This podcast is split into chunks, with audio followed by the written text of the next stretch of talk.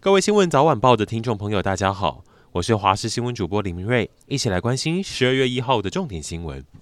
警察跟诈骗集团勾结，这两天有一位新北三重的侦查组被收押，因为他泄密给别人，泄的秘密是别人的老婆资料。原来诈骗集团他们会假冒周刊记者，蹲点在摩铁外头，专门锁定前来的双 B 名车，他们会故意看车内的男女，假设如果这男子已经已婚，旁边女子如果不是他的老婆，他们就会把照片传给男子恐吓取财，说过去至少是恐吓80万起跳。那怎么确认身份？就是透过这个警察用警政系统去查询，统计在最近1年来至少有10个人受害。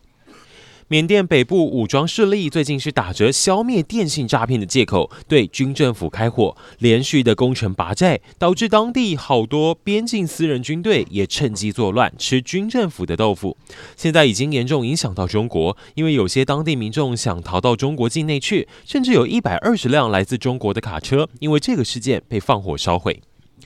前一段时间在南非的一座购物中心里头，他们安排了一场水中美人鱼表演，非常唯美，但是表演人员在表演到一半要上岸换气的时候，疑似是服装的鱼尾巴被石头卡住，当下表演者立刻挣脱鱼尾装，变回人形，浮出水面。这影片也被分享到国际的各大平台，让不少民众讨论，都让这样子的水下工作者有些担忧。实际看我们台湾，像花莲也有人鱼秀的游乐园，我们实际问业者，他们说这些人要下水前都得有执照，看起来优雅游动其实是为了避免过度耗氧，而他们在水中下潜1分钟也得上岸换气，更要有4个人轮流表演。除此外，场边也都随时有戒护人员把关他们的安全。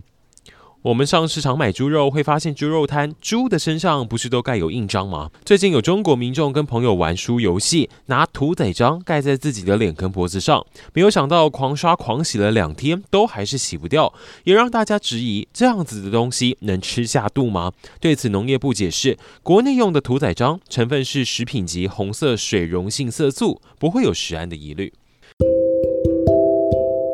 以上就是今天的新闻，非常感谢您的收听。